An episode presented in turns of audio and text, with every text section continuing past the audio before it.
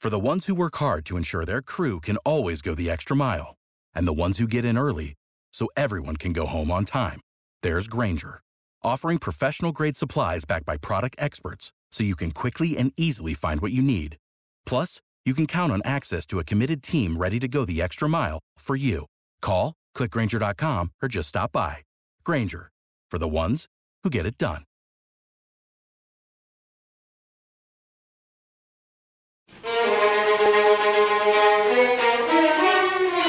Welcome to American Muse Podcast, where we explore hidden secrets in the landscape of 19th and 20th century American orchestral music.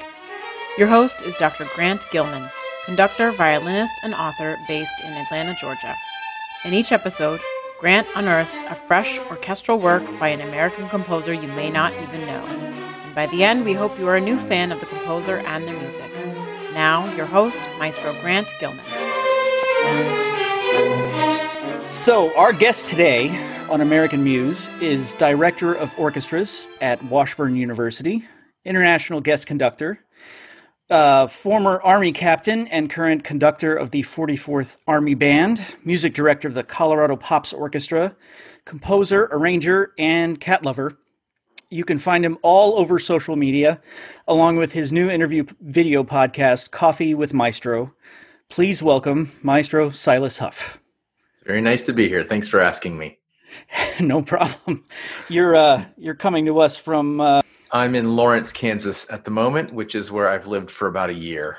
Yeah. So you're now in your second year as director of Orchestras of Washburn in Kansas, and the first year as full-time now, correct? That's right. Yeah, last year I was the visiting professor, and I was sort of hoping to win the permanent position, and I did, and it starts in 5 days. I'm not sure when your viewers will see this, but for me, it starts in 5 days. And so in the spring, I was really excited about this fall. And now it looks a little bit different. Right. So besides that, you had a very successful first year. They hired you, and then the world descended into this pandemic shutdown. Yes. Crap. Yeah. Those things sort of happened at the same time. It was spring break in March, and I was in Colorado, and the chair of the music department called me and offered me the permanent position, assistant professor position, tenure track. And I said, "Oh wow, this is so exciting! Yeah, great. You know, I did the thing you're supposed to do. I'll think about it. I'll get back to you," and all that stuff. And then, like, the news broke within 24 hours, everything was shutting down. Schools were canceling everything. And I said, "I better sign that contract, before it gets revoked." So I literally was offered the position, and then I haven't taught another day since then. At least not in person. Right. I mean, it's funny. You were thinking that. They may have been thinking exactly the same thing. We've got to get him to sign that contract. Yeah, hopefully. Yeah. Well, I have a feeling that the music department and I, we get along really well. And they were, I think, happy to offer me the position and happy I accepted. But maybe some bean counter higher up at the university was like, you know, if we just didn't have to pay an orchestra director for a year, that would be okay, because we might not have orchestra next year anyway. So as it turns out, we are doing face-to-face orchestra next week. So they need me, and I have the contract. So I'm going into my first year in the tenure track position. Ironically, a little bit of change of title, a little tiny bit boost in pay, but the job's exactly the same. I still teach the same classes and the same students, and my role will change. I'll just be a little bit more invested. So You and I both grew up in Texas. Yes. Both became musicians and conductors. We lived in a few of the same cities. Yeah. We worked together in New York for Astoria Symphony. Yeah. For the most part. And yet we met in Sofia, Bulgaria. Yeah. And really, unless you're a conductor, that might actually sound random. But since you're still running your very highly successful and very long running now, almost 20 years, right? The International Conducting Institute. Yes. You hold workshops all over the world, including most notably the Czech Republic. And you host some of the most highly regarded conducting pedagogues in the world. And we do. Yeah. The instructors who have taught our workshops are some of the best. There are a couple of other that are some of the best that we haven't been able to get yet, but it's not for lack of trying, rather. And so we've had, it's hard to count the number. So the International Conducting Institute, it used to have another name, and it happened in Czech Republic. It's this summer would have been the 30th anniversary. So next year, in the 31st year, we'll have the 30th anniversary workshop, I hope. But I've been organizing that workshop for 10 years. But even before 10 years ago, I was organizing workshops with some other orchestras that I worked with. And so you saw the Round Rock Symphony workshop, and you saw and assisted me with a few of those Astoria Symphony workshops. And we've held workshops in Boulder, Colorado, and in Columbia, Missouri. We've held workshops all over the place. Finding the location and mostly finding the host orchestra, that's the hard part. Right. But it's really exciting. And like you said, you meet people from all over the world in the most random of places. So hard to believe that, you and I lived in the same place in New York for a while, and then again in Virginia. And we've known each other for, 18 years, something like that, 17, a long time. Yeah, a long time. All because we happened to go to the same workshop in Bulgaria. And I think that's pretty incredible. And also it's a testament to how important it is for conductors, young conductors, especially students who are trying to meet people and they don't have a network.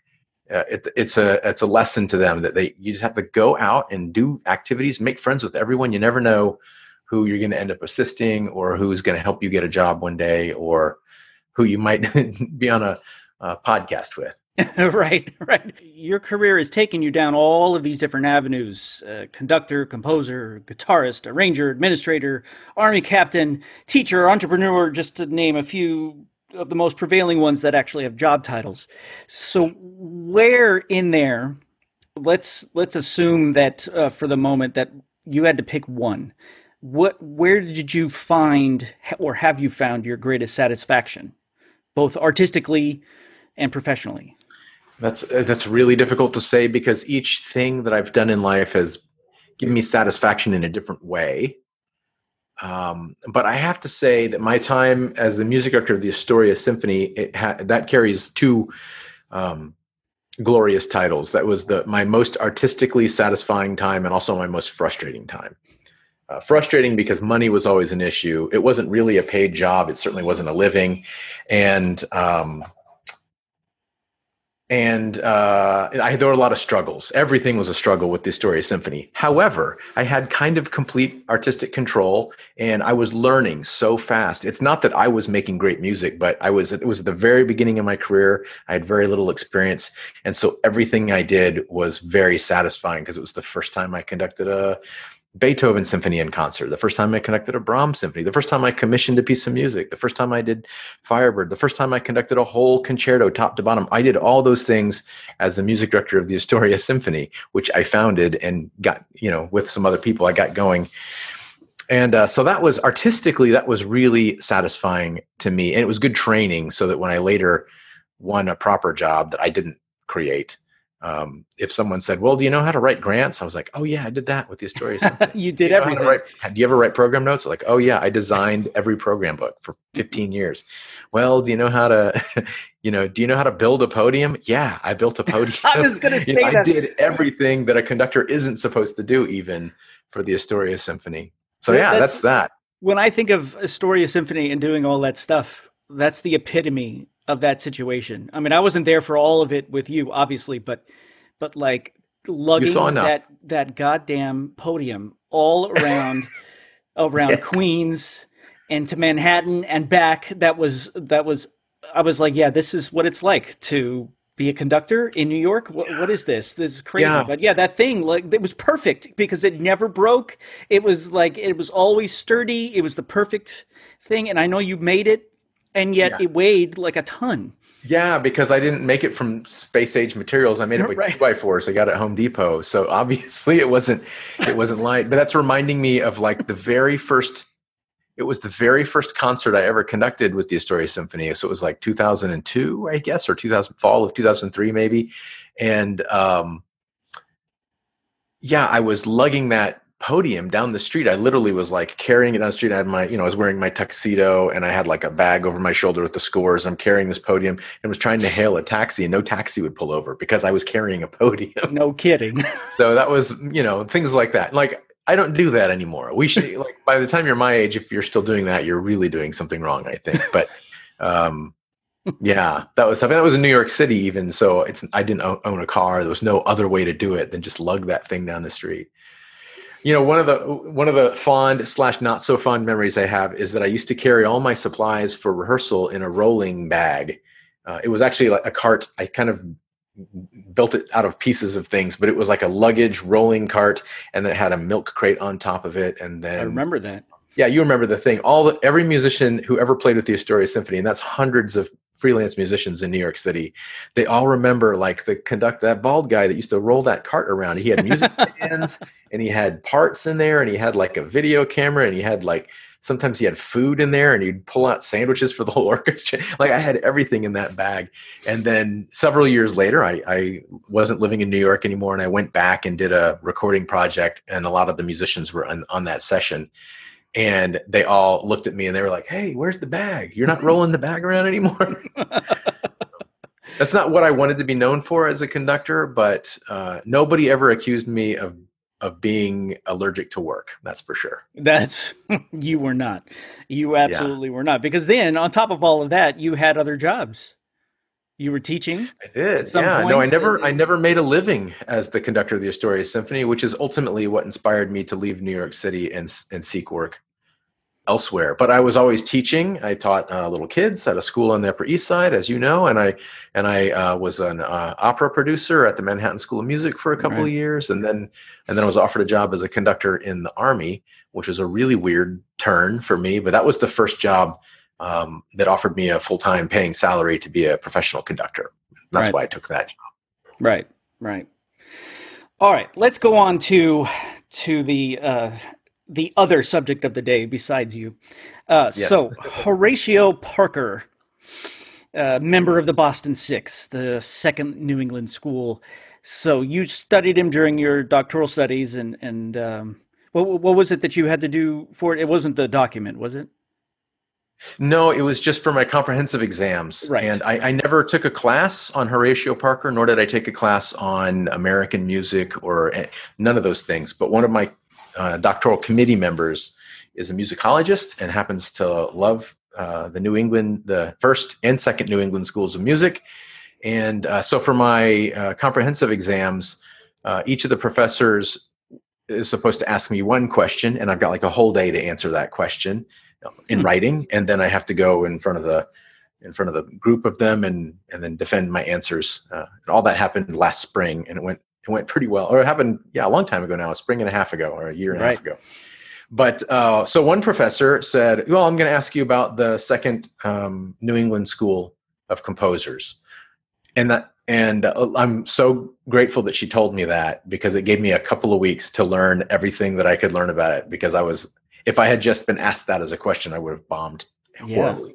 And so that's my caveat, is that I know kind of a lot about Horatio Parker because I learned it very quickly under duress, but not because I'm a musicologist or an expert in early American music. No, you were a resourceful doctoral student. That's why you learned it. I am. I learned as much as you could learn in a couple of weeks. And I answered the question, and I got gold stars all the way. I won. I did a good job. So with all of this knowledge, what can you tell us about the highs and lows of his personality, his career, and his compositional character? Well, I know less about his personality, but a bit about his career. So he was born in the mid 1863, I think. And so that would make him sort of the same age as Debussy. And let's see, he would have been 20 years or 30 years younger than Brahms, I think. He was a little bit younger than Dvorak, but he was the same age as these late Romantic composers. I think he's the same age as Mahler, for example, and probably Puccini, a little bit younger than Verdi. But so those are his classmates. What made him special is that he was American, and there were very few famous American composers in America, and even fewer who were famous in Europe. And he was somewhat renowned in Europe, especially in England. For whatever reason, English composers really took a liking to his music. But he started as a church musician, as so many composers do and did back in the day. And he was an organist, and he was born in Massachusetts, but he got church jobs all over in New York for a while, and then New Haven, and then in Boston. And his work especially in New Haven and Boston was so impressive that he was offered a faculty position at Yale. And even without a degree, he studied a little bit. He studied with Chadwick, actually, who I think you're talking about in one of your other shows. And then he went to Germany because Chadwick said, "Oh, you've got to go study in Munich, this conservatory in Munich where I studied. That's where you'll really learn." That's where you learn counterpoint and all that, harmony and all that stuff that was so important back in those days for composers. Right. And after coming back from Europe, that was kind of all he needed to do to get to work. But he never had a degree. So funny story, Yale wanted to hire him as a music theory and composition professor, but they just had a rule that nobody could work there without a degree. So they gave him an honorary degree. Then they hired him. I don't think that would fly nowadays because you need transcripts and whatnot. But no, it's the other way around. You need to be famous first, and then maybe at Yale, but even at any university, they say, do you have a degree? If so, send me your transcripts. Now you get the job. But in his case, they said, "Wow, you're really great. We'd like to hire you, but you don't have a degree. So why don't we just give you a degree and then we'll hire you?" So that worked out pretty well for him. And one thing I think is kind of interesting about him, it was sort of the end of the 1890s. Where he was taking a train between New York, Boston, and New Haven constantly. And Philadelphia, he had founded a choral society in Philadelphia. So in the 1890s, now if you think about taking the train from New York to Philly, it's a piece of cake, $18 in 3 hours, and it's there. But I have a feeling in the 1890s, it was a little tougher. And so this would make him maybe the world's first jet-setting maestro, even in the days before jets. Right. Wow. Yeah, that's good. And that also means, I guess, that like Chadwick, he was born long before there were trains, at least passenger trains anyway, and before there was electricity. And it must have been coal. I imagine they were coal trains back then, and I don't think they moved as fast as the I've forgotten the name of that bullet train that goes from New York to DC every day, but Acela, they weren't. Yeah. The Acela, yeah, it's not. They didn't move like the Acela. I'm sure there were a stop in every little village along the way, and so anyway, to say like, well, I've got a church gig in Boston and I teach in New Haven nowadays, that's no big deal. You can just make that happen, but in 1893, that must have been a hell of a way to make a living. But anyway, he did it. Right. And those are the nuts and bolts of his career, not really about his music. Regarding his music, he wrote in a German romantic fashion. In the middle part of his career, he started exploring a lot more chromaticism and different key relationships between movements and sections of pieces, a little bit like Brahms. I wouldn't say that at any point in his career, he was so forward-looking that he was ahead of everyone else. Like I said, he lived at the same time as Debussy. What Debussy was doing would have been way more harmonically advanced, I think. Right. But for an American composer, he was like the only person in America. There were just the small group of composers in New England, which is why they're famous, who were doing this stuff. And so for that reason, he's significant as an important part of American musical history, even if most people don't know his name anymore. Yeah, we'll get to that for sure. Yeah.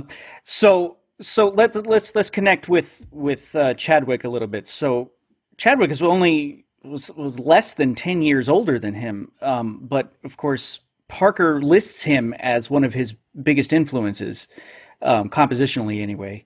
And talking about the very young Parker, I found this quote by Chadwick. He says, "He was far from docile. In fact, he was impatient of the restrictions of musical form and rather rebellious of the discipline of counterpoint and fugues. His lesson usually ended with his swallowing his medicine, but with many a wry grimace."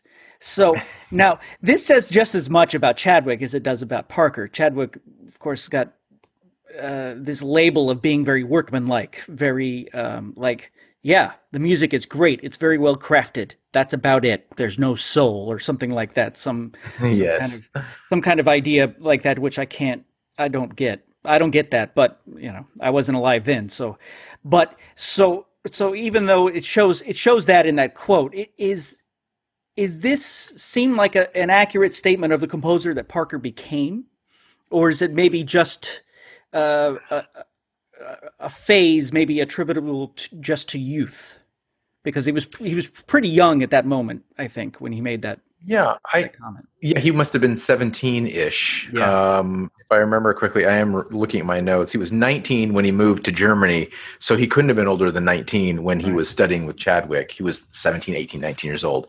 Obviously, teenagers, even old teenagers like 18 and 19-year-olds are pretty impulsive and independent and rebellious. That's just the nature of being a person. But it's also the nature of every generation's view of the generation after them, right? I mean, every generation thinks the next bunch is a bunch of slackers. That's just the way it goes. And Haydn thought that about Beethoven. And, I'm sure Schumann felt that in some way about Brahms. And for sure, Chadwick felt that way about Horatio Parker. Horatio Parker then went to study in Munich with Josef Rheinberger. And ironically, I think Josef Rheinberger is like the Horatio Parker of Germany, like a really, really great composer who's kind of famous because he's in history books, but not a common name. And Horatio Parker sort of the same. But Horatio Parker and Josef Rheinberger had this relationship in Munich as well. Teacher, student, rebellious student, didn't want to follow the rules. He kind of did his assignments begrudgingly and did a good job, but then he just... when he wrote his own music, it wasn't like that. Well, fast forward 15, 20 years, and guess who's a student of Horatio Parker at Yale? Charles Ives. And guess what Horatio Parker said of Ives? The exact same thing. And so I don't think I'm never shocked. In fact, I would be shocked if I heard a composition teacher or mentor say of their student, no, he just does everything I tell him to do, and he loves it, and he writes music that sounds just like mine, and he doesn't try any experiments. Well, that composer's not going to get anywhere. Right. Neither is the teacher, really. Right. Yeah, probably. Yeah. So, and by the way, this is a slightly off topic, but I think if I were a serious composer and I wanted to really, if I wanted to pick a famous composer to study with so that I could learn all I could and become a famous composer myself, I might choose some famous living composer now and go study with them and write music that sounds just like theirs, and then shoot myself in the foot essentially and not accomplish my goal. Right. Because a student composer has to have their own voice. And so yeah, Horatio, let me get this straight. Chadwick or Rheinberger would have said of Horatio Parker, he's very rebellious. His music is pretty out there. He doesn't follow the rules, et cetera, et cetera. But now looking back 100 years, 130 years, let's say, at Horatio Parker's music, it's very conservative. It sounds a lot like Brahms, and Brahms was, as I mentioned, 30 years older than Parker was. Right, right. Now, like you said earlier, you said that the English kind of took to Parker's music for some reason, probably because of the mass amount of choral music that he wrote, and that was still a big deal then. Now, Elgar seems to have been quite a fan, and in 1898 letter to his own publisher, he said, the Hora Novissima contains more music, that's Elgar's emphasis, than any of your other Englishmen have as yet managed to knock out. Again, that says just as much about Elgar as it does about his sure. feeling for Parker. But so despite that arrogance, what do you think he meant by that? What did he mean by his having more music than most of the other English composers at the time, anyway? Well, before I answer that question seriously, there's the obvious joke to be made that this comment may have been more about his fellow Englishmen than about Parker, because who are the other Englishmen we're talking about in the late 1800s? There was Elgar, and there was Butterworth, John Williams, and that's pretty much it. Yeah, right. Holst, maybe. Whoever else was on the roster at that publisher, they're all forgotten now. So It may have been Elgar sticking it to his publisher saying, why are you signing all these bonehead Englishmen? They're not nearly as good a composer as this guy is. But the serious answer to your question, I think what you're really asking is, what did he mean by it has more music in it? And that's a tough question to answer. He got started as a hymn writer, Parker, I mean. Mm-hmm. And there were lots of hymn writers in those days. They produced hymns by the dozens, right? Hymnals and reams of hymns. But Parker was trying to do something bigger. And I think his Hora Novissima is his maybe not most performed work, but his most famous work because of the grandeur of it. And in some way, most famous composers, they've got that one work that's like the epic. It's got the choir, it's got the soloist, it's got the whole giant. It's the Beethoven 9 or the Brahms Requiem or the, you get it. It's the Mahler 2. It's the piece that's the one, and the Hora Novissima. That's good. And I think, and I think Elgar may have just been saying, like, this piece of music has got it all. Like, it's got all the bells and whistles, meaning chorus, soloists, and orchestra, and also it's just a massive piece. It's 11 movements, and it's extremely well written. Lots of different styles too. Like, maybe that's what he was getting at, was that it wasn't all in one style. It didn't all sound like the first movement. There's a cappella moments that sound like Renaissance madrigals. There are arias that sound like they could be from Baroque opera, and there are massive choral pieces which sound like they could have been written by Mahler as well. Right. And so there is a lot of music in it, and maybe that's what he was talking about. I don't know.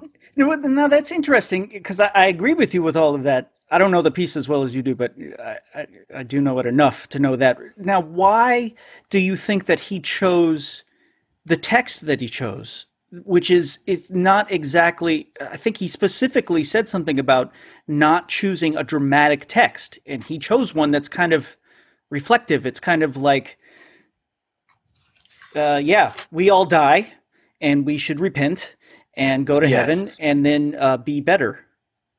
You know, that's reductive, but still, I mean, it seems like it would have been easier to choose something with a little more drama in it that built into the story, and then to color that text would have been slightly easier to compose to. But obviously, he didn't seem to have any problem with choosing that. But why would he have chosen that text over so many others that were available? Well, I'll take a few educated guesses. So first of all, if I didn't know anything about Parker, I would have guessed that he wanted to write his big mass, but that he wasn't religious. That's not true, because he was religious.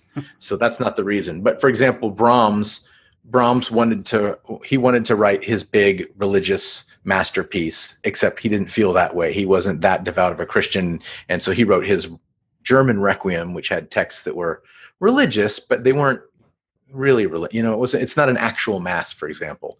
Right. And then you've got Carmina Burana, which came after Horatio Parker, of course, but pieces like that dive into Latin poetry and find poems that are beautiful or evocative or dirty, or, you know, like pornographic in the case of some of the Carmina Burana texts. Right. But I think Horatio Parker wanted to write an epic piece of choral music, like an oratorio, that was not a mass, and that explored spiritual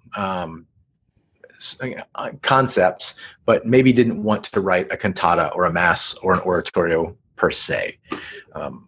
That's just kind of a guess at why he would choose a text like that. Then I think the more pragmatic answer, the more practical and probably the easier answer, is that he collaborated with his mother a lot. His mother, if I remember correctly, and now your musicologist Eagle Eyes will find all my errors here, because now I'm really just guessing and recalling facts that may or may not be true. But his mother, I think, was like an English teacher or a professor of writing or something like that. And she also spoke Latin and was a linguist and a scholar of old texts in those forgotten languages.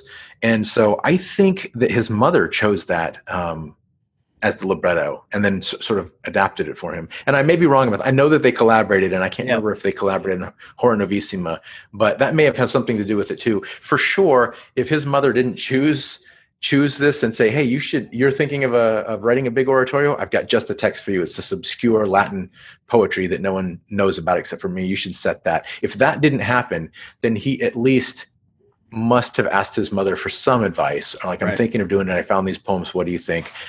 Because they were very close. She was very intelligent, and it would have been a no-brainer. Right. Right. No, I just think I remember that about his mother, and I'm sure that had something to do with it. It is an interesting choice. I mean, we are here talking about him for reasons not related to the fact that everyone in the world knows who he is. But we are talking about some of his pieces that have those elements in it. They're different from everything else. And that text, that choice of that text, I would doubt that anybody else chose that as the subject for their religious work. Yeah, and besides, I don't know. That, it's not a thing anymore, right? It's not like you have to, if you're going to be a big time composer, you have to have a big religious work anymore. But at the time, that obviously that was the case. So, but it does kind of make sense that if we're coloring his character, then if he was kind of coloring outside of the lines in that way, then he'd be like, oh yeah, nobody else knows this text really, so let's go with that. Yeah, it could be. And he wasn't ambitious in the way that some composers wanted to have they wanted a legacy of some sort, like I've got to write the great opera or the great whatever so that my name will always be remembered. He wasn't like that. I think he was truthfully looking for he wanted to produce a fantastic piece of music, like a really important piece of music, and not any text will do. But on the one hand, it didn't have to be a Old Testament or a New Testament or a non-religious it didn't have to be Latin even. It could have been anything that spoke to him. Now, I don't know his biography so well. It would make sense that if at this time he was also maybe going through some strife or something, because the text I find actually quite dramatic. It's not dramatic like Carmina Burana, for example, right. But I'll read the first couple lines of the text. The piece opens up by saying, "The world is very evil. The times are waxing late. Be sober and keep vigil. The judge is at the gate." Well, that sounds like something someone would write in 2020. Yeah, right. That sounds like something written in a moment of crisis.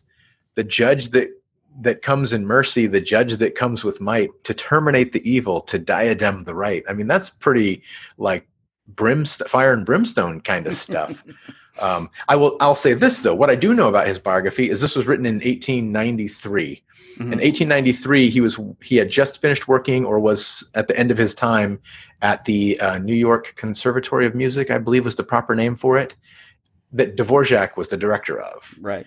And Dvorak and he overlapped by 1 year. He was never the director of the school, but Dvorak was the director of the American Conservatory of New York, something like that. Everybody knows the story of how Dvorak came to America, lived in New York for a few years, visited Iowa, went back home, etc. Wrote his great New World Symphony. Well, the end of Dvorak's time was the beginning of Parker's time at the conservatory in New York, and they worked together. Dvorak would have been his boss for the first year he worked there. And I can't imagine these two brilliant composers not talking about music frequently.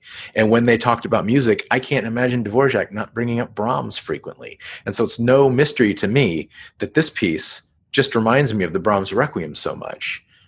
And not that he was emulating Brahms or emulating Dvorak's Te Deum for that matter, but I think in this year, 1 year after working in New York City with Dvorak, he would have said, "I'm also going to write an epic choral orchestral masterpiece." And like Dvorak and Brahms, it's going to be religious in nature, but it's not going to be a sacred text. What text can I find? And so however it happened, he found this text. Right. Now, going a little bit sideways, Parker does have an opera titled Mona. And it premiered in 1912, so considerably later.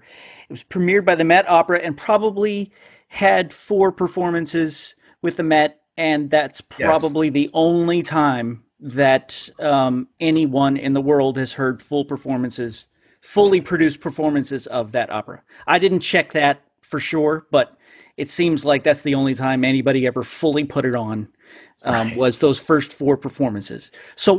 So now it does seem that, I don't know this firsthand, but it does seem that Parker has a little notability with choral music still.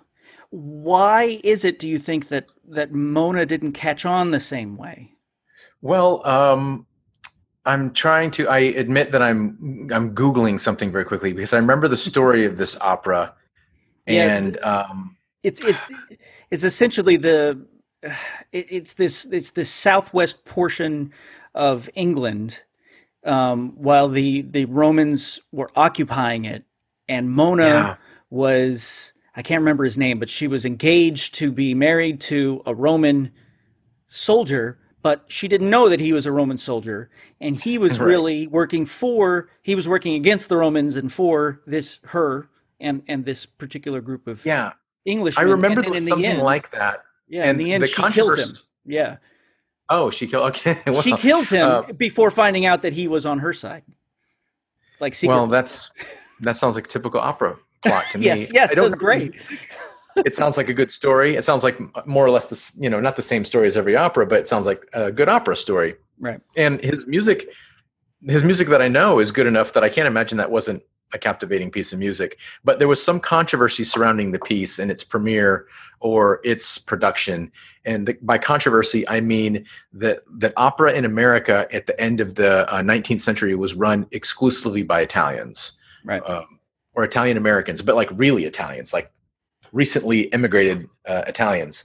And they didn't like music that wasn't Italian. It was, hearing a German opera was next to impossible, or a French opera. It was just Italian opera. And there was some controversy about the language, or the fact that one of the characters was Italian, but he was singing in English, or that they were all singing in Italian, but the Italian wasn't quite right. But so I'm making stuff up, but the real answer is why didn't it stick? Well, he was born at the same time as Puccini, and not to knock Horatio Parker, I can't imagine anything he wrote was as good as anything Puccini wrote. And right. So the Italians who are running the Metropolitan Opera probably also recognized that. And even if his music was better than Puccini's, they would have favored Puccini as a fellow paisano, right? Right. I think that's the case. And I'm racking my brain to remember the story, and I wish I had looked it up before today, but there were one of those New England school of music, composers wrote an opera that was about Italian Americans immigrating, and it was an enormous flop because the people who were producing it were immigrants from Italy, and they all, like, it didn't speak to them, or they thought this guy doesn't. He's trying to speak for us, and he doesn't know. I can't remember if that was Parker or somebody else, but that may have been even Chadwick. I just don't remember. Actually, I think it was Parker's other opera, but of course I don't remember. Yeah, it could have been. So yeah, for whatever reason, he was known as a church musician, and he was known as like a music theory nerd, Yale professor, and so he just his opera just wasn't successful, and doesn't mean it wasn't good. Right. But it did the one production and then was never heard of again. I'm sure it's still in their library, and one day they may choose to do it again, although I don't know why they would. Of course, the vocal score is on IMSLP. Of course, who's going to like go and like dig that up and start and learn some arias, but... Well, it's making me want to look at it because I'm curious. For example, is it even in Italian? If it is, no, it's in English. So he wrote it. Yeah. He I forget the guy's name, but he used a librettist. Actually, he used an author to do libretto, and it was written in Old English, which even at the time was awkward. So he and did that's it. That's why it flopped. Right, that was part of it. The other reason was I think that actually, even though he released it after the opera premiered. The author released the text of the opera as a book, and that became more famous than the opera, and was praised as like, oh, well, this is a great story, so why do we need the opera? Something like that. Well, you're making me want to look at that vocal score and check it out a little bit, because I'll bet there's really great music in there, and it sounds like a good opportunity for some student conductor to put together a production at their university, at least do some scenes or something. Of course, the other, what you're mentioning about the singer, I remember I think the review or one of the reviews said that the sopranos sang very well, but it was like singing a Wagner opera. So there was no way she was going to be able to sustain that for multiple productions. So you just got to find a Wagnerian soprano, sure. Well, no, they problem. Exist, so they do now, I guess. Yeah, at the time, but to be honest with you, the opera scene at that time in New York history, I want to say in American history, but there were only a couple of opera companies. They're all in the Northeast, probably. There may have been some small opera company down south that I don't know about, or in some frontier town. But so basically, when we're talking about the American opera scene in the 1890s, we're talking about the Metropolitan Opera. That's it. Whatever else was going on in America wasn't even on the radar. So if he wrote an opera in English, that's why it failed. And if he wrote an opera in Italian, that's why it failed. It doesn't really matter what language it was in. He was an American guy writing something that wasn't, Puccini or Verdi. And so, naturally it didn't do well. Ironically, it's probably not too much different now.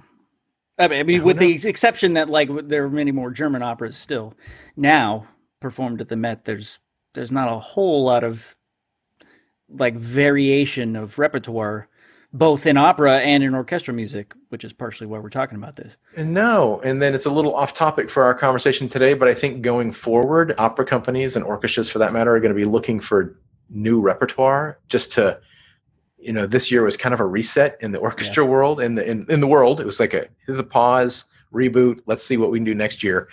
And so opera companies, I think, are going to be looking at more contemporary works and works by women and composers from demographics that were traditionally neglected. And so for that reason, I don't know that anyone will ever go back in time and find this Horatio Parker opera. I can't imagine why anyone at the Met would do that when there's all this new stuff to produce and new. Right. Yeah. Well, let's give them something anyway.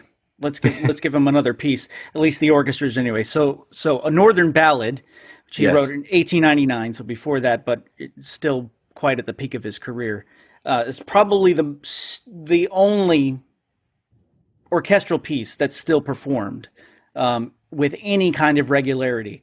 And that's kind of ironic that it's an American composer, and if anybody, you know, realizes that about him, but the most of the thematic material is mostly Scottish, and it's not a Northern Ballad about North America. It's about Europe. And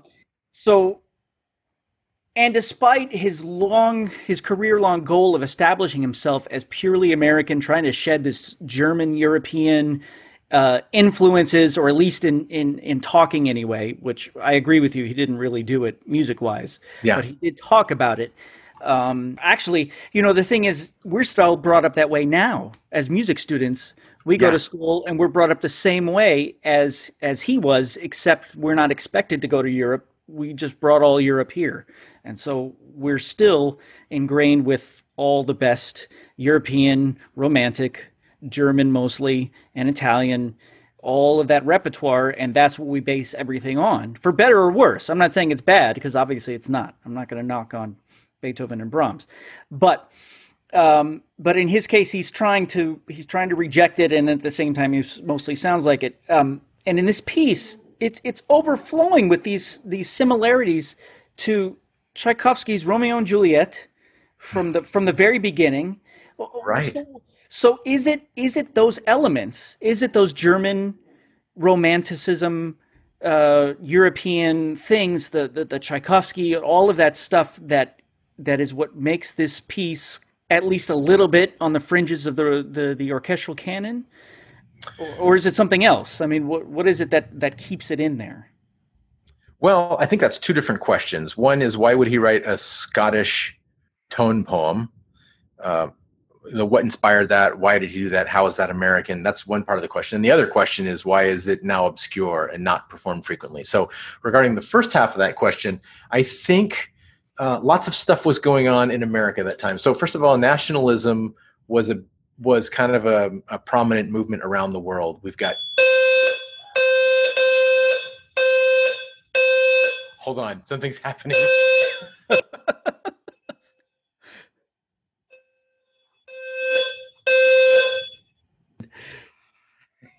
I don't know.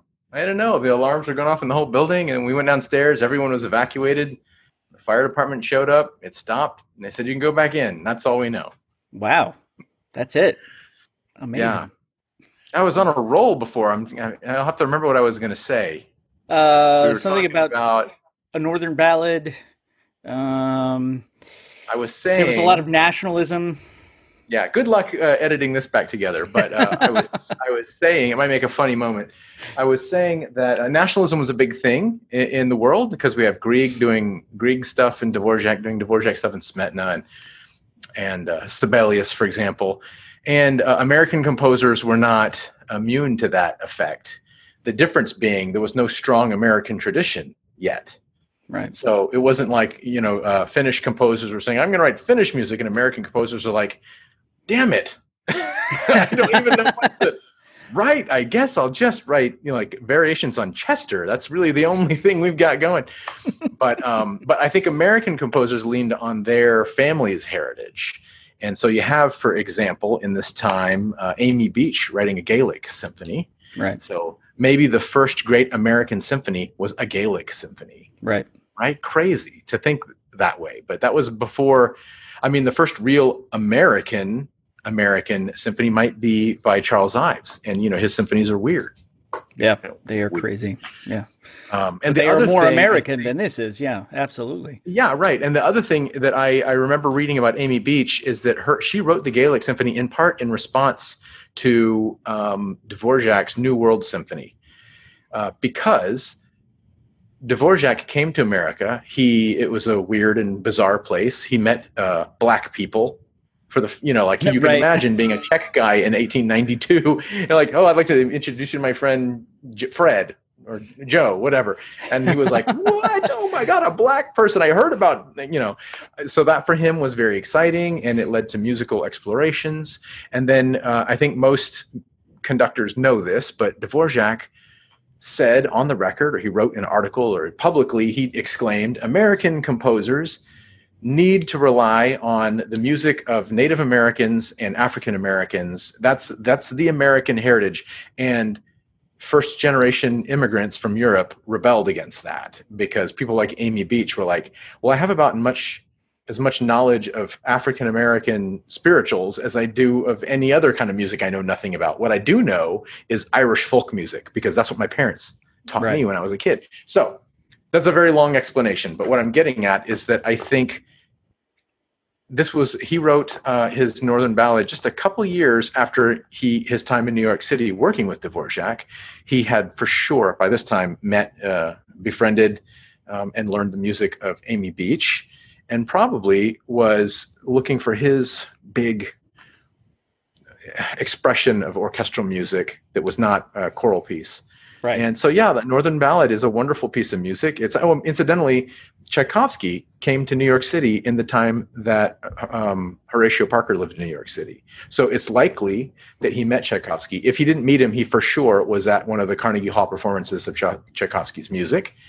And I don't remember what was performed at Carnegie Hall during that visit by Tchaikovsky, but I imagine Romeo and Juliet might have been on one of the programs. I'm sure it was, yeah. I mean, it must have been, because it was such a big piece of music. So, yeah, there, you can hear all that. You can hear that there's the flavor of Tchaikovsky, the flavor of Dvorak, a Northern European flavor, maybe a resistance to Dvorak. All that stuff is in a Northern Ballad, and so your average layperson, music lover / audience member wouldn't hear all that. But composers who kind of know their stuff, even if they've never heard of Horatio Parker and don't have the score in front of them, they would listen to a recording, and they're like, I totally hear that. This sounds like it might have been written by a contemporary of Dvorak or Brahms or Bruckner, for example. But man, it sounds like he's kind of copying Tchaikovsky and then immediately going like, I'm not Tchaikovsky. Yeah, right. So it's, that was part one of your question. And part two of your question is, why is it now obscure? Which is a good question, but one could ask that about, why is any composer from the past or a piece of music by famous composer obscure? And just because it was selected out of rotation. I don't know. I mean, it's a hard question to answer. Yeah. But I mean, it is like the only one that shows up multiple times, right? Like on recordings, and probably, yes, though it wasn't on my radar until now, but like probably on actual programs, like orchestral programs, that it actually shows up in the repertoire. I've never heard of a live performance of it, but when I was learning about this stuff last year, I read that, it's frequently performed on concerts, especially in the Northeast, especially in Massachusetts. And I was like, it is? I don't know. I mean, I've never lived in Boston. I wouldn't know if it's every 10 years it ends up on the Boston Symphony program. But I did take note of the fact there's only one recording that I know of, and there may be more, but the famous recording is by the Albany Symphony. And Albany's in that area, right? Like, it's in New York, but it's closer. Albany's closer to Massachusetts than it is to New York City, geographically, I mean, and probably culturally too. So, yeah, I mean, he's definitely like an upstate New York / North. Well, he's one of the New England school of composers, and there it is. So now this is all building to the toughest question of all, maybe unanswerable, certainly unanswerable, but I'm going to ask it anyway. So great. Yeah, as with all the other composers we explore on this show, Horatio Parker is definitely not a well-known name, person, composer, whatever. And yet there's no doubt that the music is superb. It's well constructed. It's dynamic. I mean, it's got all of the things that we would want, whether it's reflective of Germanic music, European, late Romantic, whatever. It's still great music. So why might it have slipped into oblivion? Why might he have slipped into oblivion? I mean, aren't we taught that time dispenses with the bad stuff and keeps the good stuff? Does this really have something? You know, I guess there's one theory that this has something to do with that very famous student he had at Yale who became famous, and then everybody forgets about whoever came before him.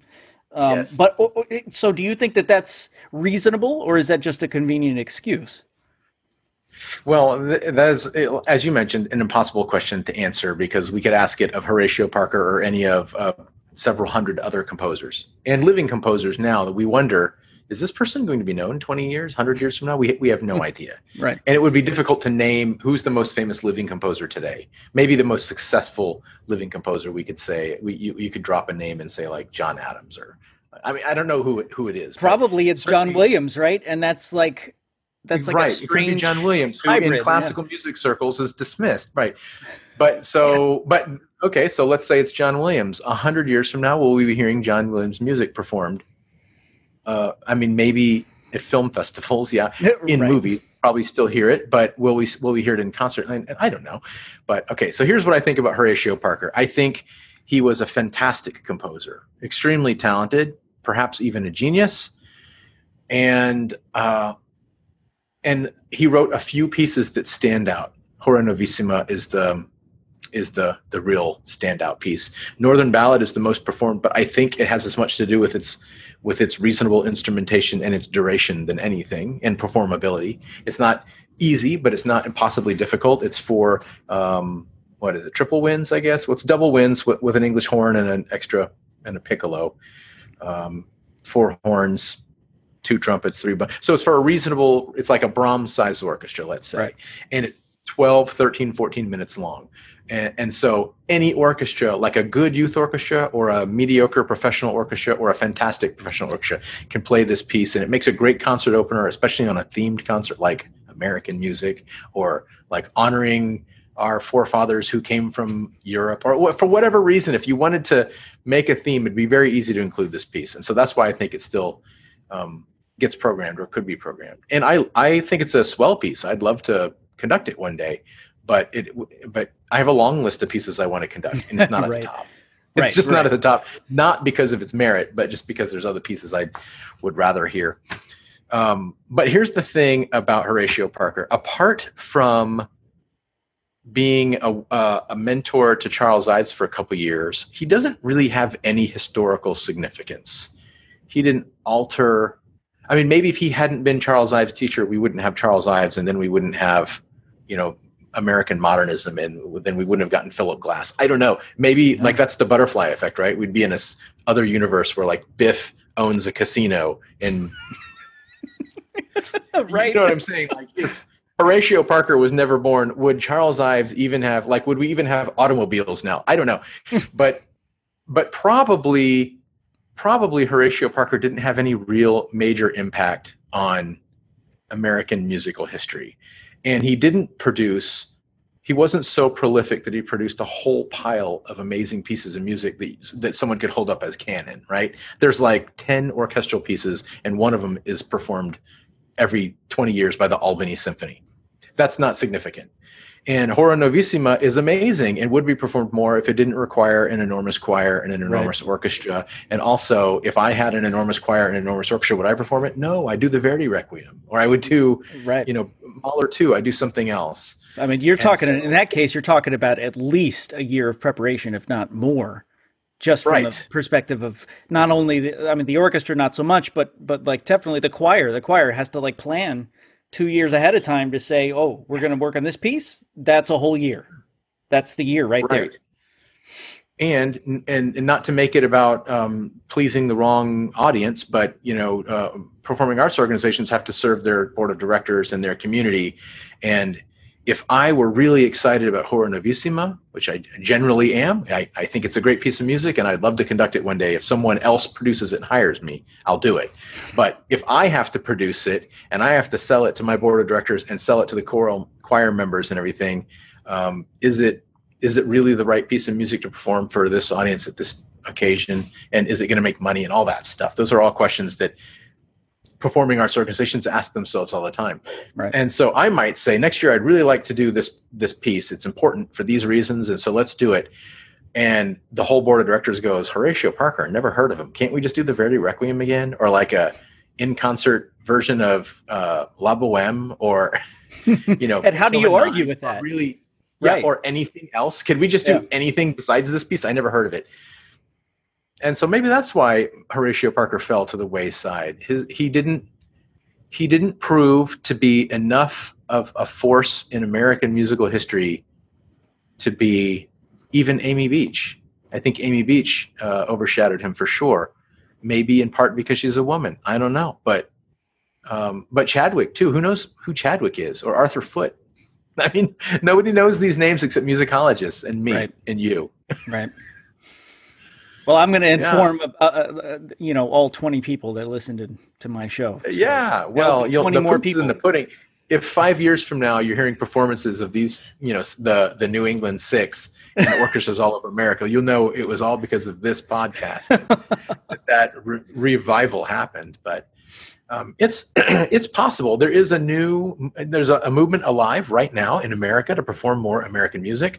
And I think generally people are thinking of new music and music by composers who are alive. So they're not thinking of Horatio Parker, but I could see a time 20 years from now when someone somewhere goes digging, or, a major orchestra like Chicago or New York or Boston more likely does like a cycle of pieces by these composers, or there's a new recording that comes out. I mean, all it takes is BSO putting out a recording of some contemporary American music, and one of the, the B-side is this Northern Ballad, and then every orchestra in the world is playing it again.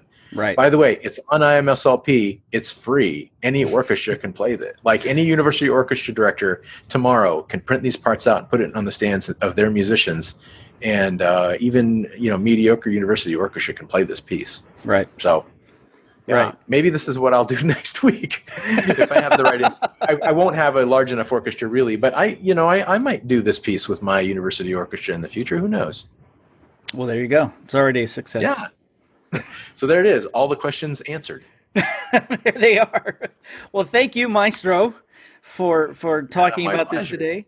Thank you for asking me. It was, and by the way, it's nice to see you again, because we haven't we've talked on the phone once or twice in the last few months, but it's just nice to see your face again. Yeah, it's been, that's the nature of the business, right? I mean, we're like very small community, and yet we hardly ever see each other in person. In general, yeah, but specifically when you make friends with someone because you live in the same place, right. And in our case, you lived in the same place twice, and spent a little bit of time together, and then we're separated by work, and family took us in different places. And so, it's just, it's nice to reconvene with friends. And if there's one, there are a lot of pros to go with every con. And so obviously COVID-19 is a horrible thing, and it's a big bad thing, but there are a couple of positives coming out of it. And one of them is that we've been forced to do our meetings online, and that has made it easier to visit with old friends. Right. So there's that. Absolutely. Well, thanks again for coming on. And, my pleasure. It was really great. And so you're going to stream some of this stuff, that these first performances. Is that what I saw from Washburn? At Washburn University. Well, our first concert of the year is canceled, and so our second concert we're planning to live stream. If we make it that far, which is somewhat likely, then we'll live stream those concerts. And then just today, we had a faculty meeting where a faculty member informed me about a theater in town that is looking to do online events and is willing to produce them. And so I'm going to talk to them, and I might have multiple things. But for sure, anyone of your audience that is interested can just find me on Facebook, Silas Nathaniel Huff, or my website. I'm Silas Huff. I think I'm the only Silas Huff alive right now. I think so, yeah. I'm certainly the only Silas Nathaniel Huff. That's for sure. It's easy to find, and if you can find that, you can find my calendar, and I put links to all my events on there. So, yeah. All right. Well, there you have it. Well, thank you, sir, and I'm sure we'll have you back. Thanks, Grant. It's nice to chat with you again. Another one. You too. Thanks a lot. And I'll see you soon. If you like what you have heard and want to support the advocacy of American orchestral music, please consider signing up to donate regularly at patreon.com for our continued production of this podcast.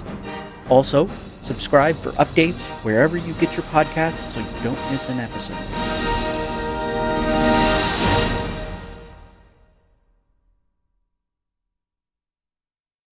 When you need mealtime inspiration, it's worth shopping Kroger, where you'll find over 30,000 mouthwatering choices that excite your inner foodie. And no matter what tasty choice you make, you'll enjoy our everyday low prices, plus extra ways to save, like digital coupons worth over $600 each week. You can also save up to $1 off per gallon at the pump with fuel points. More savings and more inspiring flavors make shopping Kroger worth it every time. Kroger, fresh for everyone. Fuel restrictions apply.